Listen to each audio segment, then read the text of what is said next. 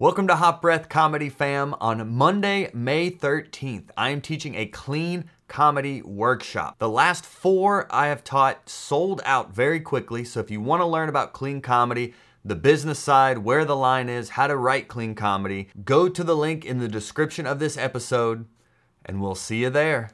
Do you have any closing advice or any like of your favorite comedy wisdom that you've gathered over being around the top comics in the world? Be obsessed is my advice to a lot of people. Uh, be obsessed with it. Okay.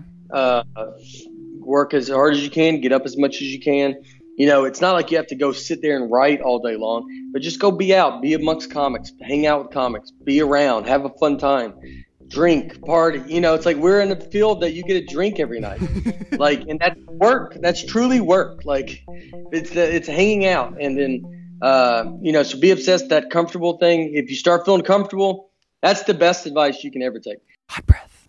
What's up, Hot Breath Verse? Welcome back to the Hot Breath Podcast, the show where you learn comedy from the pros. I'm your host, comedian Joel Byers, and you know what time it is. Hot breath. That is right, hot brethren and sistren. If this is your first time listening to this show and you're like, wait, what am I listening to? Don't worry. This is a show all about comedy mastery, and our guest today is a comedy master, one of our most highly requested guests. It is a live Q&A we did in our Facebook group. If you want to get access to more of these Q&As and start asking comedians like today's guest your own questions – it's linked in the show notes. It's on Facebook. It's called the Hot Breath Comedy Network. There's over 500 members from around the world in there, all sharing and learning from each other, and comedians like today's guest. So definitely subscribe to the show. We're on YouTube as well. And let's get into the episode. Very exciting news, real quick. I just found out that I am on Sirius XM radio now. So if you're subscribed and you listen to the comedy channels, whenever you hear Joel Byers and his album, The Trophy Husband. Definitely just give it a favorite so you can listen to more of it. And it's also a comedy special as well you can watch. My buddy Kevin out in San Antonio, he actually heard me on Sirius, then ordered the special. I reached out to thank him. And now we're buddies. And I just shouted him out here on Hot Breath. So welcome to the Hot Breath verse, Kevin. And those of you just tuning in for the first time, Welcome to Hot Breath. Let's get to the episode, as there is only one thing left to do, and that is inhale a hot breath. All right. With Nate. What's up, Hot Breath of Bargatze. Welcome yeah. to Comedians on Skype Talking Comedy, presented by the Hot Breath Comedy Network. If you're watching this on YouTube, welcome. Just so you know, the only way to participate in these live Q&As is to actually join our Facebook group. So go in the description and click that link to get in on more of these Q&As in the future. But for those of you lucky enough to be a member of this Facebook group, our guest today started comedy back in 2003 with comedians like TJ Miller, Pete Holmes, Hannibal Buress. He's delivered mattresses, he's delivered pizzas, he's delivered for FedEx and now he is delivering the comedy goods exclusively to the Hot Breath Comedy Network. Welcome to the show, the one and only Nate Bargatze, everyone. Yes. All right. Thank you. Thank you. That's, the normal, that's the normal response I get. yeah, complete silence. It's just like, all right. Yeah, you're used to selling out like theaters and uh, arenas now, so it's this is a little bit of a downgrade, I guess, for you. Uh, it's it, no, it's great. You know what's funny is I thought the music. So I was listening, like Adele was playing. Uh huh. I asked you when I was like, I was like, "Is there music playing?" You're like, "Oh, it's the music that plays in the thing." And I was like, "Okay."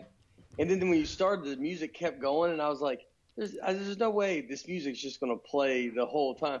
It was my computer. Oh, okay. Because I was playing music over was, like, here losing too. my mind. just being like, I, we just had to talk over music the whole time. Like that's the that's the thing. That's our like, that's uh, our that's our angle in on this podcast thing is we just play music and try to distract the guest into revealing all their secrets. Yeah, yeah. yeah, this is gonna be. all figured out. Are you in? Is that is that your office that you're in with all that like shiplap in the background? You're fancy, man. Yeah, yeah. Well, it's yeah, it's wood. Is it shiplap? Uh, I don't know. Yeah, I, I got the house we bought. The dude, uh, he did all this stuff, and then so I just we just I rolled with it, you know. Well, congratulations first off on all your success. I, I, mean, I've been a fan for years. A lot of people in the chat have been fan for years. So it's cool to see a comic like you who just grinded it out, just stayed consistent, stayed funny, stay honing the craft, and now you're like a living example of what can happen if you just stick to it. You know what I mean? Yeah, I appreciate it. Yeah, yeah. That's all. I mean, that's that's what it is. They all just want to. They you got to wait it out. That's all. The you know. I feel like comedy. Uh, you know, like they they comedy wants you to get out, and if mm. you don't stick through it, then you're never going to see the end. You know, so you got to just keep going. What it what has your been your experience? I've opened up all these Q and A's with like just how you personally are dealing with the current quarantine situation and maybe tips you have for comics and how we can maximize our time during this kind of unknown period. Hi, you so I had to cancel a bunch of dates. I mean, I was supposed to be uh, like I was I was playing the Ryman in Nashville tomorrow mm. if this wouldn't have happened, and uh, so I mean, I had, a, I had a very full schedule. I was hoping to tape a special, or I think I'm still trying to tape a special at the end of this year. Uh, but I was like gearing up for that. Like I was going to be like, you know, I felt really good and like with the hour, and I was like, oh, by the time I get there, I'll be good and all that. So then it all just kind of came and went. And I think what it's made me realize is, you know, like I don't have a podcast or anything like that and but there's there's times this has definitely made me think about getting one just to like have this uh, another outlet like because you realize that you know the only thing we have is performing live or that that I have. And so th- that all got taken and so it's gone. And you know there's other ways to do stuff and be creative. Uh, so it's made me think about that more like made me think like oh you know what else do you got to fall back on you know? Mm-hmm. but I mean if you're if you're if it's a newer comic, it's like because the problem is like you just have no uh, way to go be funny in a way. And so doing a lot of these, doing a lot of interviews or something, or like where I'm at least talking and having to be funny and doing friends podcast, that's a good that's a good thing to do during this time. Even if you do one a week, just to kind of keep your chops like you know. Uh, so that's been a huge help. And then, I mean, you know, and then look if you're if you're newer or something, it's like, I mean, yeah, it's try to start a podcast, try to start something, think of, you know, find some way to be creative, uh, you know, a new thing. I mean, I'm a big, like, I think you do need to focus on one thing, but this is kind of an unprecedented president time, like, yeah, uh, the way it is. No one's dealt with this. And then, uh, so it's like now, yeah, go do whatever, you know, figure out, yeah, throw your jokes out, write your jokes, like you know, I don't know, just be ready so when it's time to come back, you're you know ready to go. Yeah, just stay sharpening your creativity in whatever way that means to you. Seems to be like yeah. the best thing. Yeah, that's yeah, that's been a lot of the advice is like learn new skills like Jeremiah Watkins was talking about. Figure out how to edit your videos, like figure out how to add captions, like do just do things that are going to strengthen your brand for when all this does yeah finally clear up, you're actually going to be hitting the ground running and not like, oh wait, I was supposed to be working that whole time. You know, it's yeah, it's a job. That's actually a, that that's a good like to edit your videos and put the captions in. That's a very yeah. That's that, that's Jeremiah is great. That's great uh, advice because that's something you got to do now. I mean, you got to mm-hmm. have like the social media posting your clips and it's got to have all the captions and all that stuff and so that's actually very smart. I like that better than my dumb advice. yeah. So. yeah, you you have a social media person, don't you? Like you outsource that job pretty much. I do. Yeah. yeah. Yeah, so it's that it's been huge. I mean, I've got there's a lot of comics doing it now, and uh, yeah, I I've got them all into some of them into doing it just because I was like, it's it's been one of the bigger things for me is with the social media. I mean, obviously Net, Netflix is the biggest thing, but like I've had people come to shows that only has seen my Instagram videos. They haven't even seen those host specials. Wow. Like they would just be like, "Oh, I know you from this." You know, they just never watched an entire special. Mm-hmm. And so, it's been a huge help. And that you're just constantly having these videos out. I mean, I had to think tick. We have the TikTok now. We're putting stand-up clips on there. I've actually got everything kind of deleted off my phone. Instagram is about to be. I have it back on, uh, but I'm about to take it back off. I want to be out of it. Like I definitely don't want to be like, especially during a time like this. You end up looking. I was like, you look at it too much. Uh, I don't like to be influenced. You know, uh, I, I don't really talk a lot of politics or topical things or whatever. And social media is all of that. And so, like, if I'm just looking at that, it kind of steers your brain into like coming up with jokes in that world. And I don't like that. Like, I don't want to be, you know, social media can be so negative and so mean and all this stuff. And so I don't want to just be like up there yelling about whatever.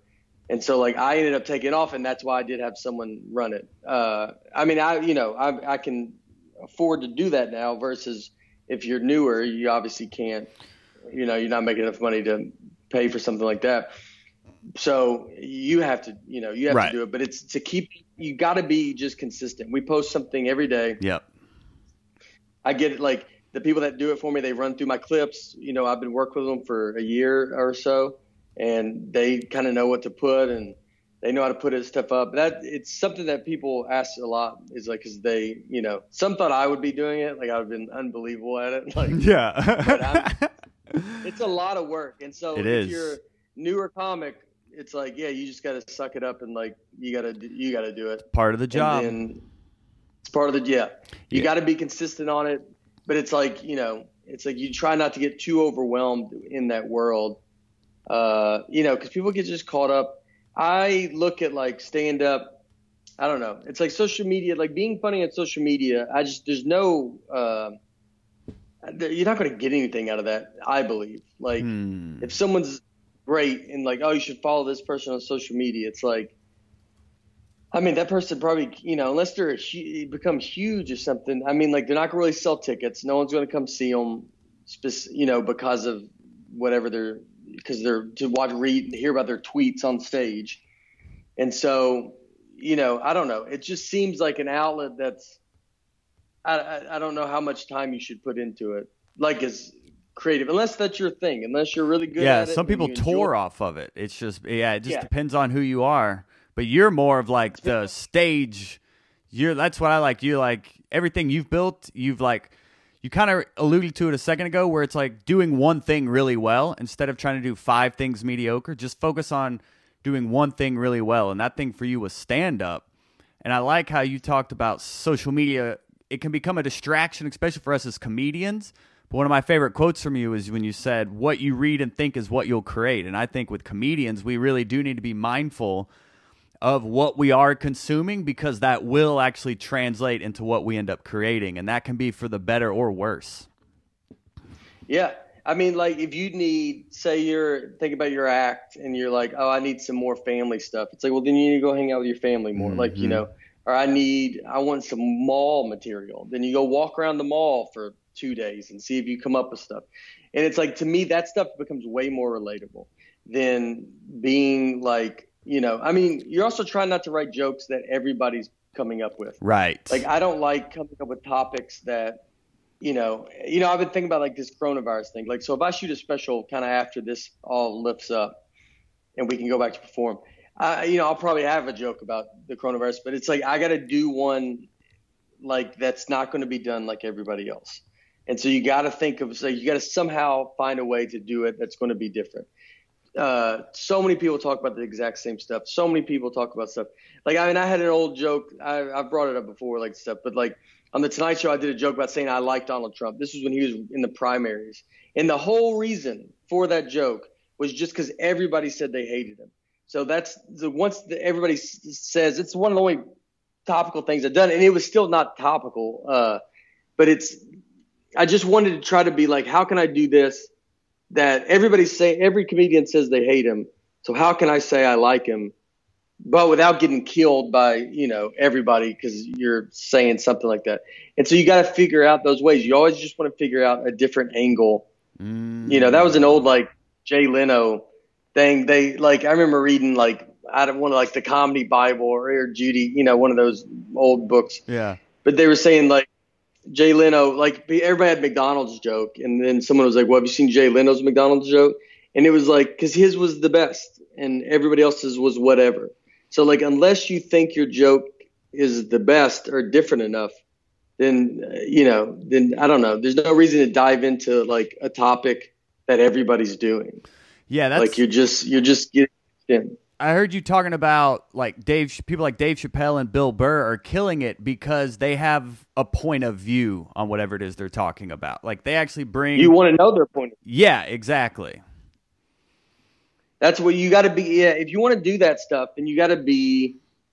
It's got to be. You got to be at that. You know. I mean, you don't be at that level. You're You'll eventually get at that level, but the point of it is, I we want to hear what they think about things and so you're they that's what they do. And they give you that. They you know mm-hmm. if you watch bill maher like you're to go watch his show and be like oh i want to know this guy's opinion on all this stuff or whoever it could be.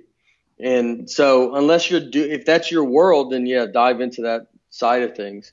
And if your world's not that mine tends to not be that. It's more stories and trying to be relatable uh, and so you you do what I mean do what I you know just talk about your life like and just make yourself make it very you know personal in you as a comic and then that helps. When you make it personal it just you know I don't know. Mm. you want everybody's got to be they do want your opinion. Everybody's got to be like I want to see you. Mm-hmm. like if you're whether you're Chappelle or whoever if you're whether you're talking about politics or you're just talking about going to the gas station everybody's got to want to see you, the comedian, go through that experience. So that's what you have to be able to. That's what you're kind of selling to the audience. Is you got to be like, here's me going through this. You want the audience to kind of be when they watch it, they're like, I could see this guy doing this. This is what he does. Like that's that means they're buying into what you're, mm-hmm. what you they they know who you are, and that's when you get to like you get to another level where then you're like you kind of got your that's like a your voice like kind of thing where you get your voice and you're kind of like, all right, like, you know, I don't know. I get told a lot, like, people are like, oh, you remind me of my brother or something like that. That's like what I'm trying to do. Like, I'm not saying I started uh, knowing that. Yeah. But like, you want to be their brother, their friend, or you want to be like, oh, you're like my husband, or your wife's like my wife, like whatever, whatever they can do to like relate to you is, you know, the, the, the what you have to be doing. Yeah, and there's people in uh, the the chat.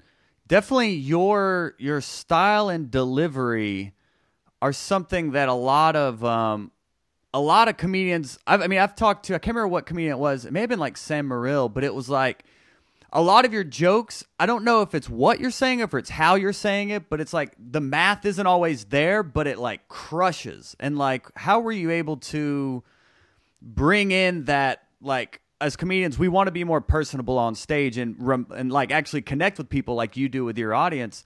So, what was that process of like finding your voice? Uh, I mean, you know, you still do it. Like I do think I, I never like that. I know I'm just saying like what everybody always says, but like, uh, and the fact that like you never really find your voice. Hmm. You are always searching for your voice. There's still somewhat like I think uh, Marc Maron is one of the best at his voice. Like what he is on stage is pretty similar to off stage, and that's where your I think that's where your voice is.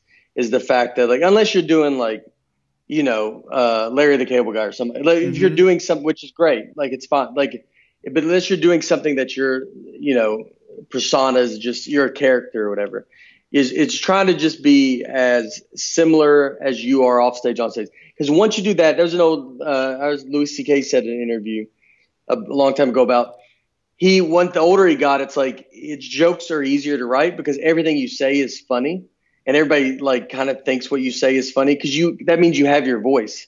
That means everything that you say is like the way I say it or what the way I do whatever is like funny. So you get and it's a slippery slope because you got to be careful with it because you don't. That's how you can become bad too. Mm. Is because you people are people like you know are just like yeah they're laughing at everything and you're not getting like a true test of like Yeah. is this stuff good or not you're just because they like you like now when i go on stage we're doing theaters and people are very excited so when i go out i can tell that like they're excited to see me they're excited to be in the room and but you got to make sure that you're still bringing it or otherwise you're like i mean you could really drop off and it become a problem uh, but anyway, finding your voice is like it just takes a long time. I always when I I never I've never sat down and wrote word for word.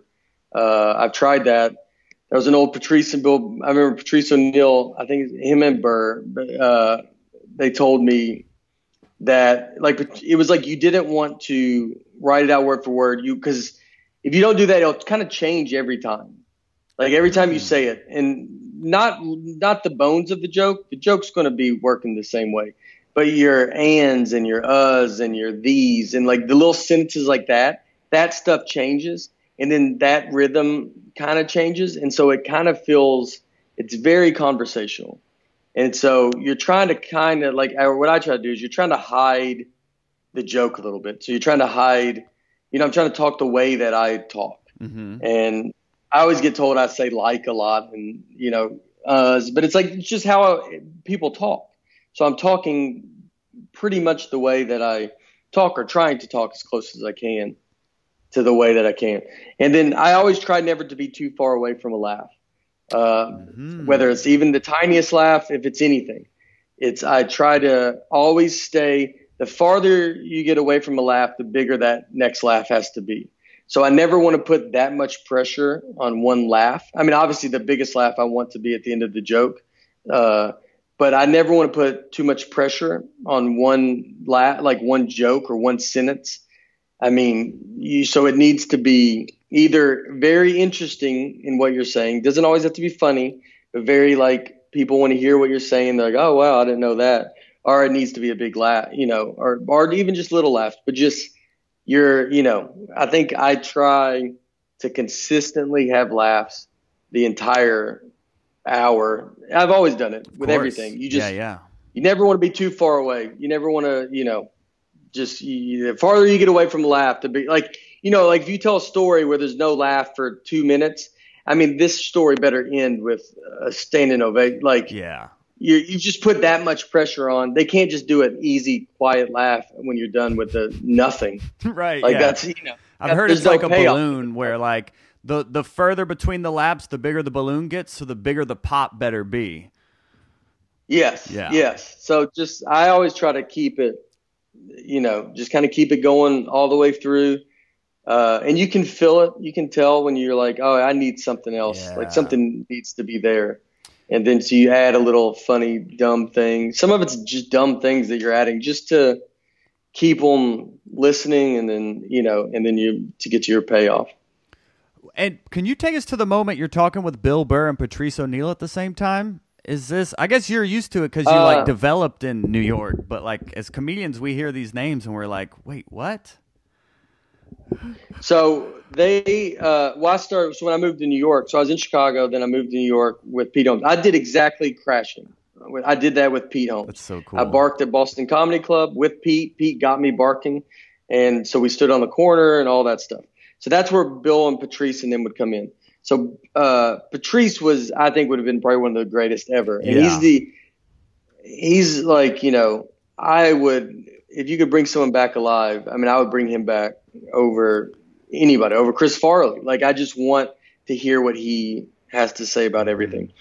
But I went to their HBO one night stand taping. They have, they both did a half hour, and I watched that. And I used to, I mean, I used to sit in Patrice. Patrice would park his car, and I would sit in it in case. So I'd move it if a cop came, because he would park it. You can't. There's no parking, and so I would just sit in it and drive around the block if a cop came.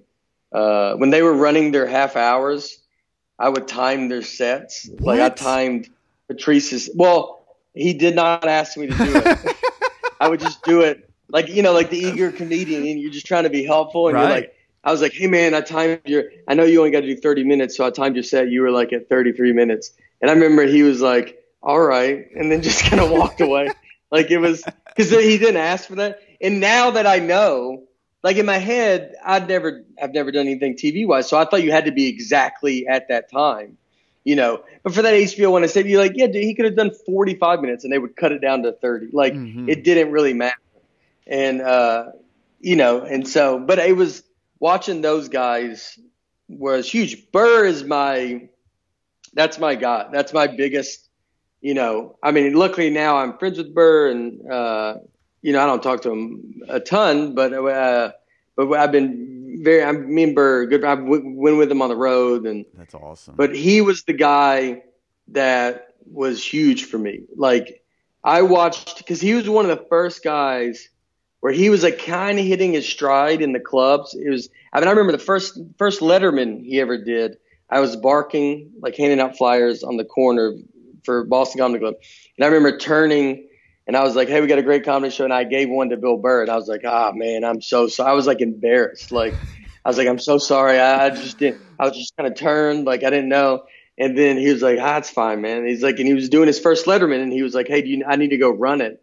Do you know any shows?" And I mean, of course, like I'm a new comic, so I'm like, "Yeah, dude, there's this show and this show," and I'm like telling him all the shows that he could go to to run it. Uh, but he was like a big deal because I he was the first guy that when I came to New York you know, your like world is open up to like, you know, when you're before you start comedy, all you know is like Seinfeld or Cosby or, you know, whoever, like whoever the famous Chris Rock. You, you don't know about guys that you don't know who they are. And then when you get into comedy and you start seeing people, like I saw Bill Burr, who's nobody at this point, not even he's about to do his first Letterman, and I'm like blown away. Like I'm like, this is bananas, dude. I the first same way with Brian Regan. First time I heard Brian Regan's CD, I just couldn't wrap my head around because it was 2003. So he's not famous. You know, he's he's probably selling out comedy clubs, uh, or he is selling out comedy clubs at that point. But I remember hearing it, and I just couldn't believe. I was like, "How is this guy not the most famous person alive?" Like I didn't understand. You know, I was like, "This is the funniest human being I've ever heard in my life. How's he not just how is he not like on Mount Rush? Like, I, it's like this guy's, it's crazy, dude. No one's as funny as this guy. So your world gets expanded and you're like, oh, everybody, there's a lot of really, really good comedians. And so then you get to sit and I just watched Bill Burr a lot. I watched Burr, I mean, obsessively. I've, you know, I'd watch him at the clubs. I'd watch him. I remember going to Caroline's and he's not even had the, the room's not even sold out at Caroline's. I remember his Opie and Anthony, the famous Philadelphia incident. I remember when it happened, he came back and was telling us about it before it kind of blew up on YouTube. Wow. Uh, we were asking, he was like, ah, the show was crazy. Like, I mean, he was, you know, not that I've really ever told him any of this stuff because obviously I wouldn't. It'd be very weird and awkward. yeah, uh, we've said we've said alone too. I mean, I've asked him questions. Like I've talked to him about like those days because uh, I did kind of tell him like how like seeing him and Patrice and asking about just because I was a younger comic watching all that and asking him about that stuff. But it was, uh, but yeah, I mean, he was everything, man. He was, he's a, it's, it's one of the biggest deals for me was, uh, and that I still do watch him is yeah. just to watch his path. You need to see comics paths. Mm. So you need to find a comic that like you know, I always would say you got to have a comic uh, above you and below you. You need to have like someone that you talk to that's right above you, and then you need to talk and you need to help someone that's right below you in comedy because you need to, you know, it, there's no point in going if you're starting today, you don't need to go talk to Ray Romano about stand up. You're you have nothing to relate. He hasn't done open mics in 30 years. Like there's nothing he can really tell you, you know, besides like the basic information that you would get is like just work hard, write jokes, all that stuff. Mm-hmm. But you need to talk to someone that's like two years in because that person would know more than anybody. That's that's the, what you need to learn is what to do in two years versus what to do in 20 years. And then you, I always think you have someone below you so you can re-say this stuff to someone because you need to constantly be hearing yourself say it so you need to be saying it and helping someone else, you know, below you and kind of talk. And that way you're always just talking about comedy, you know? Yeah. Always be upset. Boom. Great advice. So let's uh let's get into these other uh these uh questions in the comments. I could sit here and interview you all day, but I know people are also wanting to um jump in here with their questions as we do here. So the uh, the first one, I think it's only right. This is a comedian from Chicago, actually, where you started. So uh, his name's Mitt Wolf, and his question is: I'm in year three, still open micing. If you could do your first three years all over again, would you do anything differently? If so, what? Ooh. I, uh, you know, I'm not a. I would always. I never do say do anything different. I always say you got to do. You got to learn everything uh, through experience. Hmm. So there's not like something that you could be like, well, go do this. Like you're not going to be good enough to go do this. But you realize, like when you're first starting, when you, in, in, in three years, you know. So I was in. I mean, if you're, he's in Chicago. Chicago's much different than I was when I started. Uh, I think now they've got much more of a scene, and people can be there, and you can actually be seen in Chicago. Like they come and you know, if you want to do anything, you. I mean, you can do it uh, anywhere now. Mm-hmm. Uh, so I try to think three years. I mean, I moved to, I was in Chicago, then I moved to New York, and then I started barking. I mean, I, I wouldn't do any of those things different. I never have like great, uh, I never have great, like, you know, trying to think like any like old stuff that I'm like, I wish I knew this or I wish I knew that. Because mm-hmm. I, I mean, you got to go through all this stuff. If you're not out there, that's the only thing. You have to be doing it every night. Boom. You have to like. I'm a big look. If you have a girlfriend, a wife, husband, whatever, if they are in your way and you try to like be like, yeah, well, I got to do stuff with my girl. Like I can't like go do all this stuff. Then you just won't make it probably. Like, cause you're, you know, I, I say this a bunch in a lot of things, but no one cares that you're trying to be a comedian. No one needs you to be a comedian. No one needs me to be a comedian. No one needs Bill Burr to be a comedian. We're all choosing a job that's like winning a lottery ticket. You're choosing a career where you can make zero dollars or you can make 950 million dollars like Seinfeld. Like that's your window. Your window it can be all over the place. You can make a million, you can make no whatever. So if you don't obsess over it, then you will never do it because if you're not obsessing over it, someone else is obsessing over mm. it, and they will take your spot. The fact that they will just be around, you just got to be around. You got to be even if you're not doing stand up every night, like you just have to be where everybody knows you're a stand up. Everybody knows you're doing stuff and you got to be soaking everything in. Uh, I don't know if that answers this question, but yeah, yeah three years sure. in, like just keep doing, you know, you got to keep doing what you're doing. Uh, you know, I mean, you can obviously probably maybe think about moving to New York or LA. I live in Nashville now. I moved a little bit. I lived, I was in Chicago, New York for nine years, LA for two. Uh, so it, I think it is good to be, but Chicago is at least if you didn't want to move to New York or LA, Chicago's at least you know the best. Besides that, yeah, and this also can tie into uh, a a big question. Just the show gets in general is about um, taking the leap to go full time. Now you seem to take like, and this is how I became full time. Was more of a gradual route where you would actually work. You would bark and do shows late at night and then stay up for your job at FedEx at 5 a.m. and you just stay up all night and then go straight into work. But what was that process of going full time? And then this can also tie into Earl Anderson. And also, he asked any advice on self doubt. So, like, what was your transition to going full time and how did you deal with the self doubt along the way? I was a little bit lucky in the fact that like I got married in 2006. So then my wife, when she moved to New York, she got a job. She had a job oh, that gotcha. was good, and I was I was probably making 20 grand in comedy in like 2006. So I was able to kind of like I did a couple like temp jobs, but then around 2006 seven. I was able to kind of like basically just be doing comedy and I was making like 20 like like I said like 20 grand. And so I remember I just wanted to get to make whatever job I would have out. Like I, I didn't go to college, so I wasn't ever going to have some big high paying job. So I was like, if I wait tables, if I can make what I would be making waiting tables in comedy, mm-hmm. that's all I needed. So if I could make thirty thousand dollars or whatever, I was like, then I'll be fine. And I'll that's you know that's what I'd be doing anyway. Have no education, like I'm not gonna have some big big paying job. So like I would just always try to like just you have those little goals. You never want to get too big on your goals because they're going to be pretty tough to reach. If you're uh-huh. five years in and you're like, my goal is to make a million dollars. Well, you could be, you could be one year away. You could be 20 years away from that.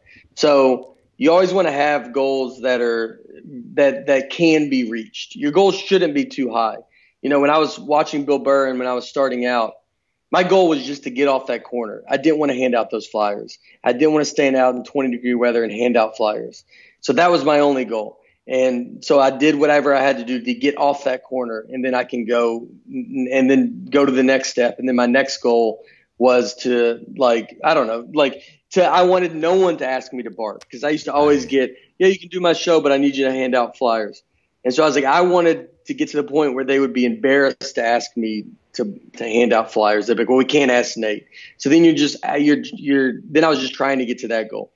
So when you have those, you can be much more aggressive towards those goals because they're not as high as you know they should be. Your goals will constantly change. They're always going to change. Whatever your dreams are, they it can change. I want to do a sitcom. Uh, I've tried eight times and have been told no eight times, and it is what it is, man. Like it's been the hardest thing to do. Uh, but it, you know, whatever, man. It's taken forever. And I mean, I'm in the circles doing it. We shot a pilot, we did everything, wow. it didn't work out. And so uh, you got to just keep doing it. Like you're going to get told no. You know, uh, Mike Vecchione, who you're about to interview, one of my best friends. One of the I say this one of his quotes all the time, which he, maybe he's going to say it. Uh, but so. he was like, he's like, he would always say, you got to get the no's out of the way, and I always loved it. Like so you got to get you got to get told no out of the way. So you're going to get if you try to like get on a show that you know they're not going to have you. Well, you need to go ahead and get told no by them. So go like you know it's like don't do it too or don't be ridiculous. Like you know if you're like I've done four shows and I'm trying to go do you know the comedians you should know show whatever that show in Chicago if it's still there. But that was that show used to be unbelievable. But if you were like an open micer trying to get on that show, it's like that's ridiculous. But if you're like, I feel like I'm ready, it's like, yeah, then maybe go ask them. Mm-hmm. And then you're going to get told no and get your nose out of the way. You got to get your nose out of the way. Great. All right. Well, this is um this could be a no. Paul Schneider says is Nate looking for a socially distant BFF? If so, I'm willing to step up. So no, that's that's, that's, that's his first no. Congrats, so Paul. He does two more of those, and then he's going to be in. Like you know, the first no is out of the way. We're going to do one more no, and then we'll be yes. Awesome. So let's let's you know getting it started. We're changing lives here, Nate. Yeah. All right. The next comes from Skip Angel. He's out in Louisiana. He says, "Do you have a particular writing exercise or discipline you use often?" I so I've I've never written uh, word for word. I've never I've tried it. I've written it in a notebook.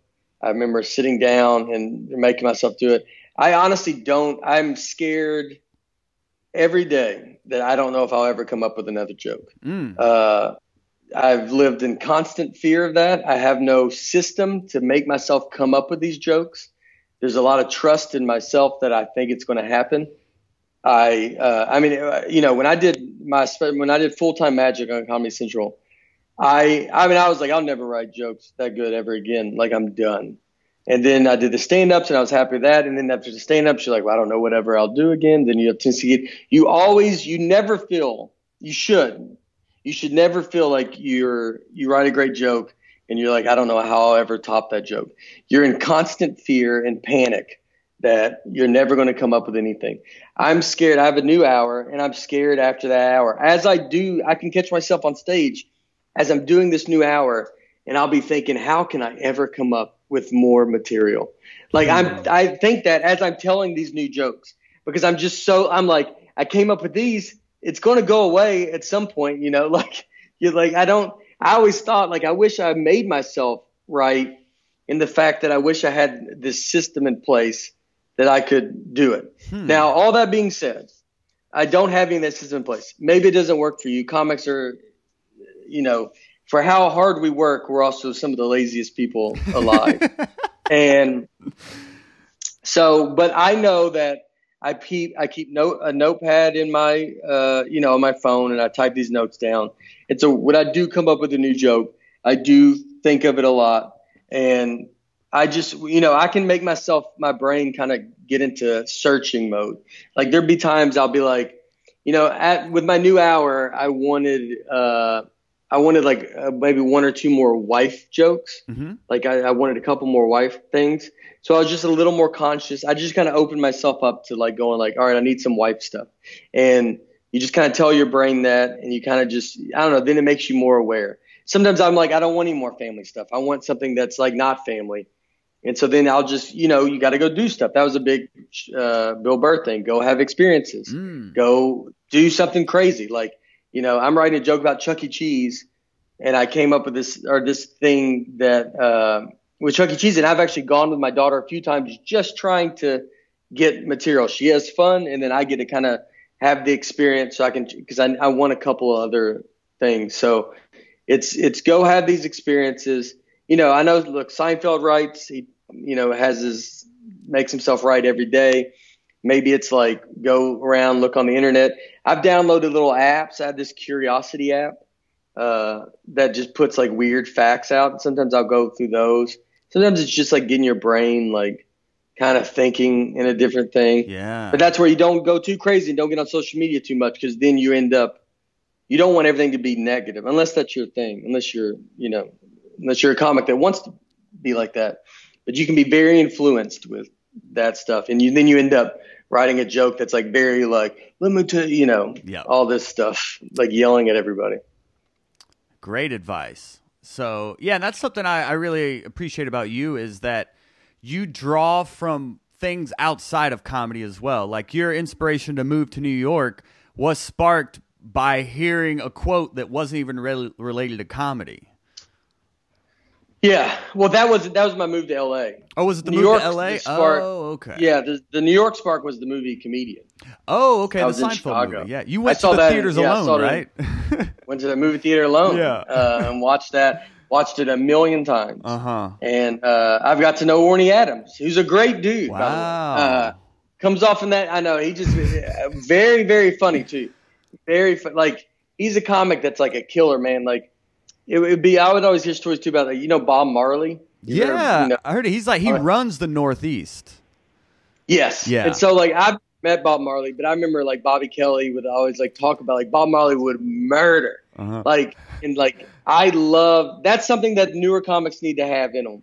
That I think there's there because there's a mix of comedy that I think there's a lot of comics now that like laughter is not the most important thing to them, and it's about like being or whatever whatever it is. Right. So if you look at, like, I came up in the New York Times, and like where guys would murder, dude, like Ben Bailey, uh, Greer Barnes. I mean, murder. Like you would, the people are using. They can't believe they're watching this kind Right. of stuff. That needs to happen. Yes. If that needs to come back, it's like there's a new way of people writing. I think comics writing jokes where they're very safe. They're like, it's like, well, like none of their stuff is very funny. So if you don't laugh, it's like it's kind of fine because none of it's really that funny. It's all like, oh yeah, that's a good point, like all that kind of stuff, right. and that's weak. Like yeah. I if agree. you making uh, writing material, that's a whole. This is I'm going off a tangent. The whole crowd work idea, too, is it? I mean, it infuriates me. Like, is a new hour of material. That's the hardest thing you can do. I'm not saying don't do crowd work. I'm not saying I, I like crowd work. Most a lot of friends do crowd work. I've done crowd work. I get it. I'm not saying I'm against it, but if, I think if you want to go to the highest level of a stand-up comedian, you have to have material. You have to write material. Crowd work is, you know, there's only so many divorced people in the, you know, what are you divorced in the crowd? What are you interracial couple? What are you like? There's only so many different types of people in the crowd. So like, uh, you crowd work can can, can become, become very stock jokes. It can become, you know, you're just doing the same jokes to a different audience, but they don't know, but they feel like it's very personal. And so again, I'm not anything against crowd work. I'm not saying it's a it's not a bad thing to learn and be able to do, but the hardest thing you can do as a comic is write an, an hour of material. You're writing a joke that people don't know you and they laugh at. Mm. That's and you're not to someone like you're not like going like what is this look at this guy's shirt like that's you're you're creating something in your dumb brain is my dumb brain yeah. that these people that I've never met laugh, and they that's unreal, and that's that's the hardest thing to do. And so that's something that I think comics, I hope this younger generation that comes up, it's like get back to like murdering. I agree. Man. Like, I agree. Stage and like you know, I always would say like get a five minutes that that you know destroys. Like if you know, you got to get a five minute set that think about like if Jimmy Fallon walked in and says, "You want to do the Tonight Show? I need to see your best five minutes." You should know exactly what that five minutes is that you would do. Don't be like, "Well, I got a bunch of stuff." Know what that is, and that, that it's jokes that you need to have worked out and worked through and like done them multiple times. I know it's hard when you're first starting. You're doing open mics and it's kind of the same comics in the crowds. Uh, it's like try to figure a way to get in front of a real audience, or you know, and if you do a bunch of open mics, if you don't feel there's a lot of people doing it, but you should all be trying to work on jokes Mhm. and learn how to make it great. That's a huge, huge thing. Sorry, I don't know what this is even about. No, that was pretty- no, that was. I love you're just like you got to murder. It's like how New York comics talk about you just got to murder, dude. Like Robert Kelly would say, you got to kill, dude. You got to kill. got to kill. It, it's just, it's the hardest thing to do, Mm. and so why not try to do the hardest thing to do? I think people get. Say, I remember a comic a long time ago starting, and uh, he got off stage, and it was like whatever. Like the set was bad. It was like and so whatever, I, yeah. I, like I almost walked up to him and I was like, you know, we were just doing some dumb bar show, and so I was like about to, I was about to say to him, I was like, ah, this crowd stinks, dude. Like I bombed too. And uh, before I could say it, he was like, it's pretty good. And I realized, I was like, oh, that guy's never heard himself murder. So like he thinks that was good, and it was awful. and if you if you don't get laughs, you won't train yourself to be like thinking I'm doing good, and you're Uh-huh. not getting laughs because that's that's what happens everywhere you go. So if you don't know what a hard laugh of a, from a crowd sounds like, you never know what to get to. And if you don't, and so if you don't have it, and I remember that was a big moment for me, just to hear him like be like, "Ah, that was good," and I was like, "What?" like in my in my head, just go crazy, dude. Like you got zero laugh. It was uncomfortable Yeah. to be in the room. He is used to being uncomfortable, so he thought it was fine. So before we get to the next question, what was what was the quote you heard that inspired you to move Oh. to LA? Weintraub, he was like, I think he was like Elvis's. Well, he worked with Elvis. Like he was a dude that did Ocean's Eleven and Uh-huh. a big producer. Died not too long ago. So I read his book, and it was just about him starting, and then his career. He's got a crazy career. It's a great book, and so he said I, when he was like a he was in the maybe an agent at WME in New York or something. And he said in the book, he said he knew anytime he started feeling comfortable, it was time to make a change. And so then he moved to LA. Mm, okay. And when I read that quote, I moved two months after I read that quote. I moved to Los Angeles from New York because I knew that made so much sense to me. And it's the best quote I've ever heard is the fact that like if you start building comfortable, like the, the guy that was living in Chicago, Yeah. if you're living in Chicago and you're having no trouble getting on any show in Chicago, you can get up as much as you want and you're kind of looked at as like uh, one of the older comics or a higher level comic, then you have to move and you need to shake it up.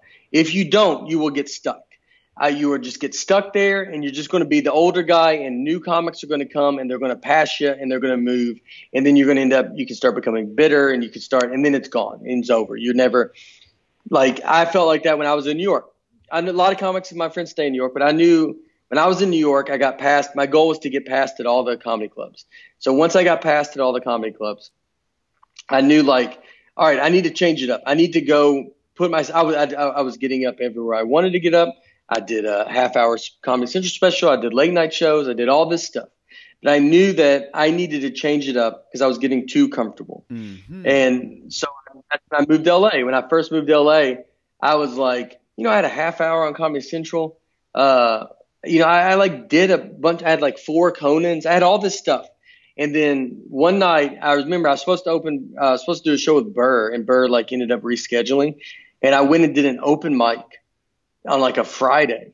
And I mean, I felt like panic because I mean, I have, you know, I have more TV credits than most of these people, but nobody cared that I had these TV credits. It's not like I walked into LA and I was like, I'm here, let me on stage as much as I want. Mhm. So I I had like, I mean, I, I panicked in the fact that like, oh, I got to get it together. Like, and so then you just start going like, I got to go start going back out every night. And I was just hanging out at shows, man. Like I wasn't getting up on all these shows and I had more credit. Like you just can't, you know, all these things should be allowed to like walk in, but I wasn't. So I just had to go hang out and, and get back to the grind that I was in. And I wasn't feeling that in New York, that panic uh-huh. anymore. Start feeling that panic. And then you start like, and then I moved to New York, and then I started like, dude, I would do like my greatest hits in New York. I would just, you know, murder, yeah. like I would say, get shows and murder. Like it was. I mean, uh, uh, like I remember Louis Katz. Uh, Louis Katz is another one of my yeah. close friends. Like he was in, moved to New York, and I remember he first came, and he like he would always be trying these new jokes. I was like, Louis, I go, nobody's seen you. Like the same way no one's seen me in L.A. I was like, you got to murder, dude. Like when you move to a new city, go do your best of your best jokes. Like make a point to when you get on these shows, you destroy. Because then everybody starts going like, dude, like it's like it's another level. Because all, and then people are like, whoa. And then you start getting on other shows, and then all this falls into place. And then you've moved up a lot quicker in this new city mm-hmm. than if you went and like was like, I'm just going to do my new jokes still every night. Like no one's going to care. Like you're gonna you you get in the mix go murder. If you do an open mic and you're in a new town, that's the greatest thing in the world. When you go on the road and go to some town's open mic, right? And you would right, get right. to do your stuff, you would just slaughter. Like yeah. you're just like the like that's the best. That's what you you're to that feeling to be like, yeah, dude, I'm from, I live in New York. This is what we do. You know, yeah, they don't know like those jokes feel, are five years old. Yeah, yeah, you're like you're working on but you just go to this new place and just murder. It's great. Yeah. So that's what's great, and this ties into the next question. And um, we're to try to start uh, firing through these questions here. Um, this is Lee Hudson says, uh, "That's what's great. You murder, but with your energy. It's like you're not like Godfrey, like just built like blowing up the room with energy. You're like you, and it still murders." And Lee asks. Um, do you think it took people a while to get your low energy style? Yeah, I had to because I followed Godfrey. Woo. He was following Godfrey Sylvans and like all them in New York. I learned that I had to like I can't match their energy. If I I remember one time doing a show with Rory Scovel, and I remember I try to match Rory Scovel's. Mm-hmm. You know, he's a weird and loud and yep. yell and all this stuff.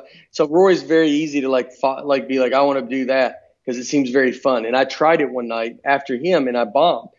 Jay, Jay, Larson was there and he's like, "Yeah, why are you trying to match his energy?" And I was like, "You're right. I shouldn't. I should have just done me." So you got to do what you do. And so what I learned to do, a quick, easy way to get people into your rhythm, is you get your first joke or two is is going to not work, but that's how you get them into like. So I learned that I need them to hear my voice. So I would always start very weird and awkward. I would always go on stage and I still do it and I, I go on stage. I'm like, all right, here we go. Hope this goes good. Maybe this is not going to go good. I don't know. Like, I don't even really care. You, you're going to get laughs just for, but those are not important laughs. I'm just trying not to make my first joke not get a laugh. So I'm saying a bunch of dumb stuff oh. to make them hear my voice, get into my rhythm, uh, and then they go, okay. And then the audience is like, all right, I know what this guy does. And then you get into your first joke, and now I've got them into the way I talk.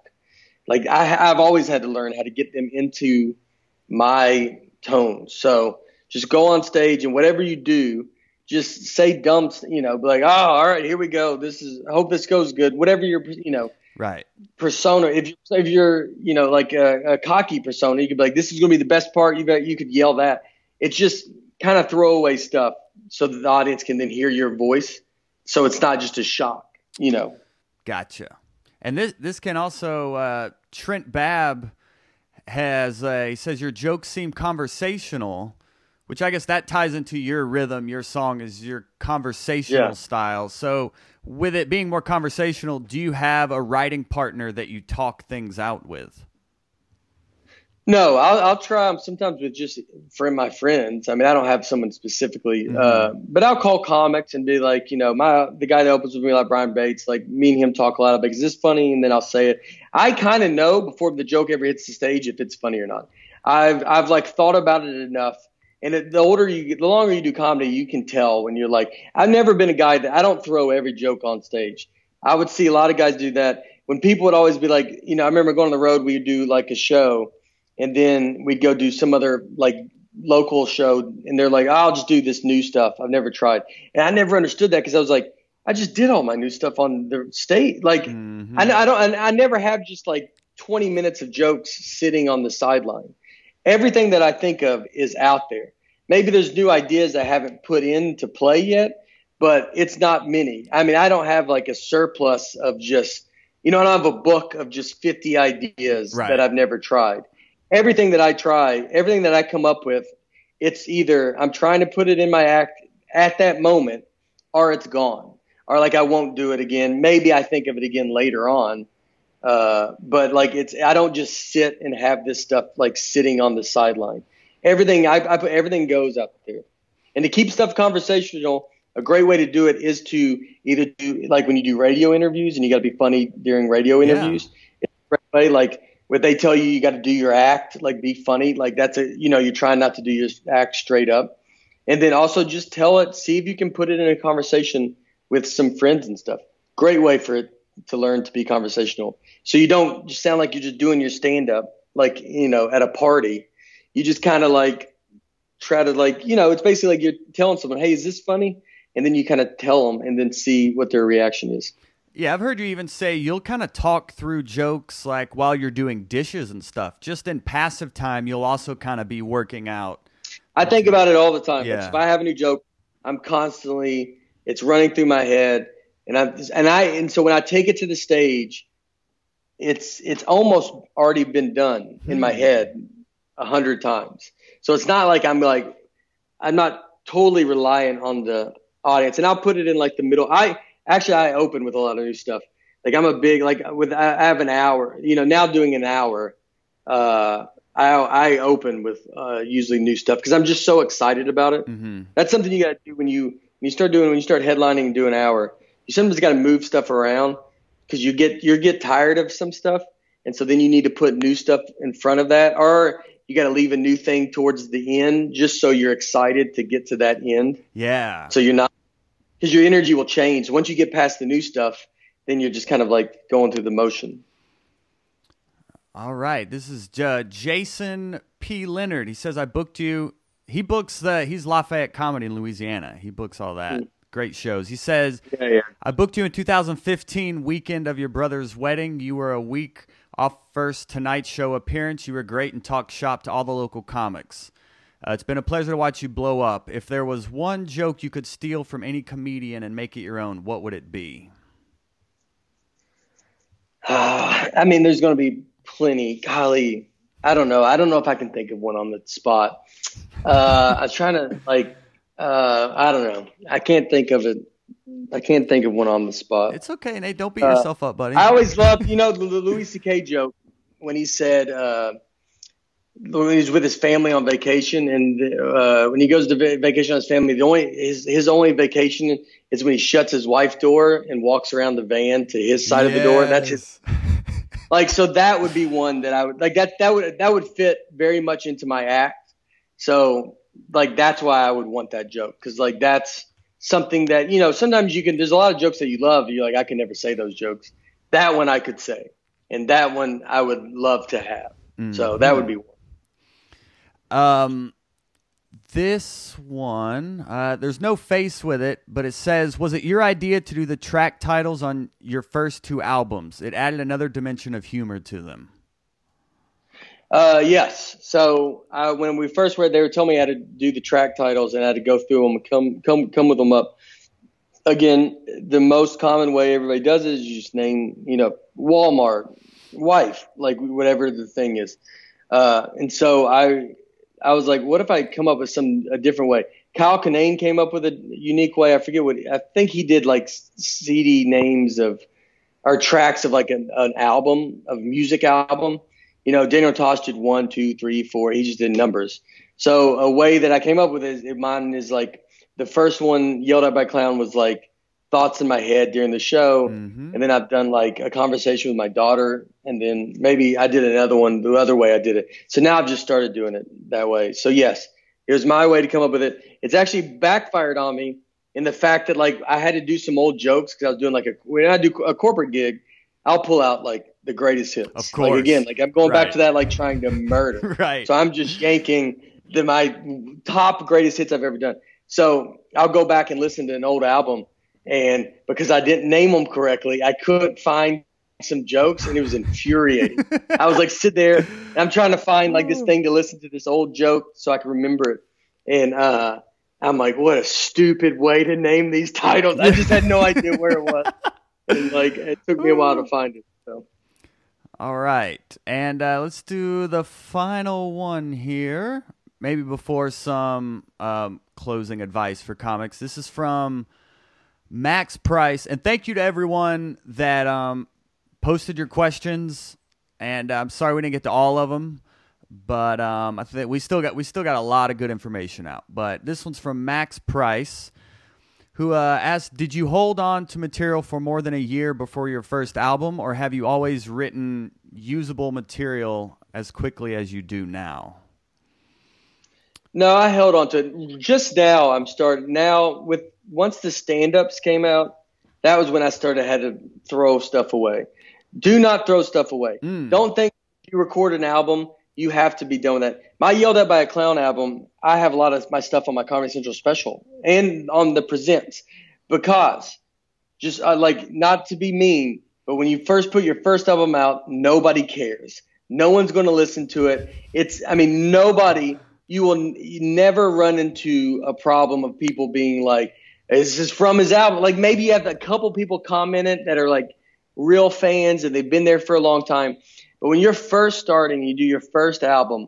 Like if you get a special, you need to put everything that you did on the album on that special. Bill Burr's stuff is, I think, the same. Uh, everybody. I talked to Tommy Johnagin about it one day, like, and he was like, "Yeah, you put the best stuff out."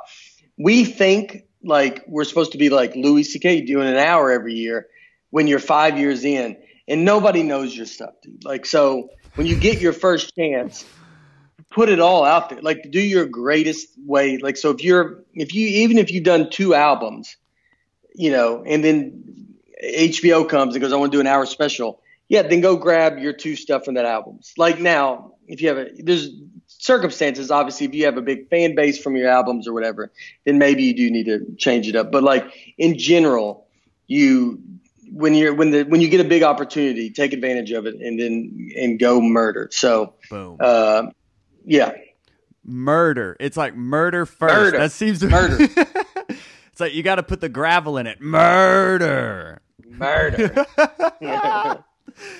Take notes, comics. Murder first, and all else. Be funny first. That's that's what a big theme in doing over 200 interviews with comics has been. With like the most successful ones is like, just get funny first. Don't try to worry about Yeah. what's the shortcut. What's how do I get around the work? It's like just be funny, and that'll create a lot of the opportunities you get. Yeah, you're going to be trying to find. Look, I've tried to find all the shortcuts. I mean, I tried to do it. I'm not telling you not to go try to find them. Go try to find them, and so then you can learn that they're not there on your own. But you need to learn it on your own. Uh, you know, and always put yourself in a situation. Maybe you get a blow up. Look, I started with Aziz and sorry, I'm not like friends with him, but like I was like around his world. I mean, that dude was doing open mics with us, and then was hosting the MTV Movie Awards. Like it was, it was insane. Like seeing his, like he just blew up immediately. Like. Uh, so sometimes people get lucky. They grow and they blow up. You know, Pete Davidson was when he started. He was I, was- I'm older than him, obviously, but he was like a kid. Yeah. And then you know, and then he's like 20s on SNL and he's a celebrity. Like, so people have different paths. You know, you either make it at 20 or 40. I feel like there's that's that's the way it goes. You don't. No one makes it at 30. It's either 20 or 40. But how how old are you? 41. 41. Okay. Well, then there's there's living testament right there. Still haven't made it. So maybe oh, it's 50. please. You're Yeah. selling out No. multiple shows at theaters, man. Like you're killing it and you're an inspiration to all of us comics. We really appreciate you doing this.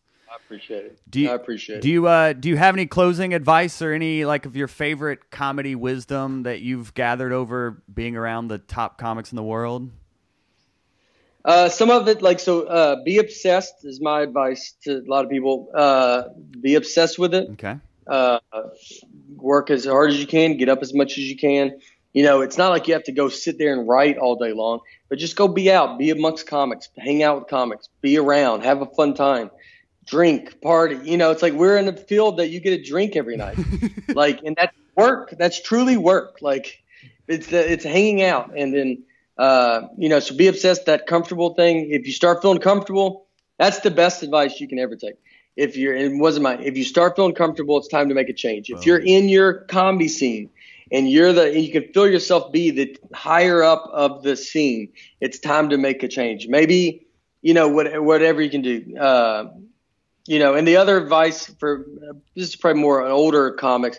I remember Maron always told me be comfortable with silence. Mm. And so I think this is more it, like when I was first starting out. It's not it's not really advice that you know you don't need to really worry about silence. You need to try to be hearing laughs. You're only doing five ten minutes, but when you when you start headlining for the first time, uh, it was like I learned like it's like be comfortable with silence. Be comfortable with like some pauses and like you know you, sometimes it's good. Uh, uh, hearing a big room of 2,000 people, you could hear a pin drop is just as good as hearing laughter. Like, you know, because you got their attention. Yes. And so even though it shouldn't be a long thing, like I said, you want to be very close to laughs. But even if it's like 20 seconds and stuff, like, you know, when you hear that complete silence, that means, man, these people are engaged and they're really listening to what you're saying. And that's a, and that's a great, great thing. How do you create that engagement? I mean, you just got to, you, you, feel like you're always on top of them. I feel like I never try to, you know, like I, I don't ever leave too much. Like that's the, never being too far away from a laugh. Yeah. Like kind of, you know, you're just, oh, you, you, there's in a way, there's a panic up there. And the fact that you're, I always know where I'm going. Always know where you're going. Always know where you're going to begin. Always know where you're going to want to end. If you start a new joke, at least have the way to get into it and a way to get out of it uh, you don't want to just start a joke where you don't know how to get out of it. And you should have different exits. Like, you know, I have very, I have longer jokes where I can like, I can tag it five times mm-hmm. or I can only tag it one time. And, you know, and you can fill it out. Maybe if it's a good crowd, I'm going to tag it all five. If the crowd's not, you know, if it feels like they're not getting it like other crowds, I'm only going to just tag it once and just get out of the joke. Right. So like you just kind of fill the room out. It's all uh, timing is a very you know timing is big. It's all a very like uh, fluid kind of thing, man. Like different crowds can make you do different things. You know, you have quick laughers, you have long laughers, right. you have people that clap a lot. You have you know people that you feel like you got to stay on top of and you feel like you're flying because you're like I, am about to lose these people. You know when you're doing a late show? Slippery. You can start yeah. you can feel them start like looking around like they're like all right like you know. Yeah. And they're just like what time is it? And you're like ah, bah, bah, bah, bah, and you got to like stay on them and stuff like that. there's a difference it all changed yeah. there's a difference between like engaged silence like you said in kind of the apathetic silence. It's a fine line but you said you can feel them yeah. being engaged. Is it that personal material that makes them engage yeah, yeah. through the silence? Is that how I, you're able to? One thing, one thing I learned with personal material is I remember I had an old joke about something about me. A guy met, made a message messaged me on Facebook, and I was like messaged with this guy, and I didn't even know who this guy was. And like it was, it wasn't even that great of a joke. But what I always noticed, it wouldn't get the biggest laughs, but that was the joke people would always come and bring up to me after the show. Hmm. And I was like, why are they pointing out this, that's the worst joke of those sets. The other stuff murders. And it was because that's personal. So they come up to me because they're like, I've done that, dude. And so like then that joke means more to them than the other jokes that don't mean anything to them. Like that are just funny. Like you can be very forgettable too. Like you can go you can watch a guy go on stage and murder, like we've been saying, and then no one and you go you when people walk out of a room you'd be like hey what what jokes did he do? You'd be like oh, i don't know. Because he because none of them were personal. They were all just jokes like that anybody could kind of tell. And not to say that they're not funny and that's not a good thing to do but if you make them personal then people are going to come up to you after the show and be like dude i done that. I did i've yeah I, i've done it i've been through that exact thing i always think that you want to be either be you just be the dumb guy and they can either laugh with you or laugh at you. Mm-hmm. So they're either going to laugh with you because they relate to you or they're laughing at you because you're an idiot. But both laughs count. Doesn't really matter how you laugh. So, you know, that's how I always kind of do it. Perfect. All right. Well, thank you so much. We actually went into overtime here. Um, so I appreciate you sharing your time. I was sure to text Mike and let him know that you said screw him and we'll go over if we need to. Tell Vecchione. So. I'll eat all Vecchione's time. Uh, Vecchione's one of the best Look, one of the best joke writers ever. Incredible. Vecchione's like a Dave Attell. Yes. And, uh, I, I started with Vecchione. Me and him were at the exact same time. He's honest. He's one of my best friends. Uh, he's the best. And, uh, I mean, no one writes like he does. He's someone you need to ask about writing. Yes. That guy does it the correct way. You know, Yeah. I'm, uh, I'm more natural. Vecchione's, uh, uh, what's an old, I'm trying to think, he's like a guy that had to work really hard, like Larry Bird. he's like a guy that just had to, like, shoot left handed for a whole year. Uh, which I'm just joking. I'm not that. I'm not that confident. So, uh, but Young's the best. So enjoy him. Yeah, he's gonna be great. So, um, Nate, thank you so much for doing this, man. We're um, we're gonna let you get on. I know you have more press to do today. So, is there anywhere you want us to go support you or check you out or anything you want to promote? Uh, yeah. I mean, just this. You know, just the uh, the social media, all that stuff. Do it. You know, all that stuff. Netflix special out Mhm. that's been out. You know, so whatever. Nate Bargatze. All of it's Nate Bargatze. Just Google all that stuff. And uh, so yeah, that's it. Perfect. All right. Well, Nate Bargatze, thank you for being on um, Hot Breath here, buddy. Absolutely, buddy. Thank you. All man. right. Have a good day. Okay, hot brethren and sistren. Nate Bargatze is an official member of the Hot Breath Verse. I think my favorite was learning how he found his voice on stage. He has such a unique voice, and that really does resonate through in this interview, him breaking down how he actually was able to find his unique voice.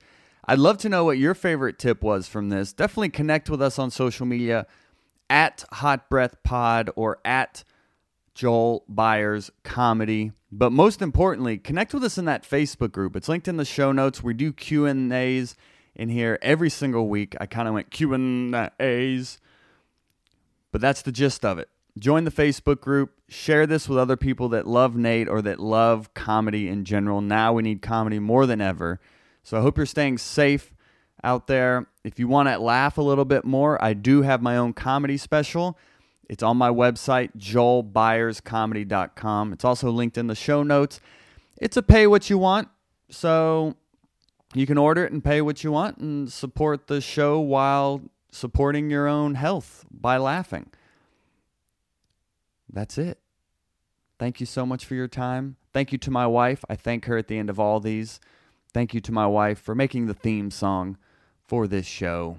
And thank you to you for your valuable time and attention. And I will see you in that Facebook group. Stay safe and smart out there, kids. And listen to me now on Sirius XM as well. So until next Monday, right here on Hot Breath.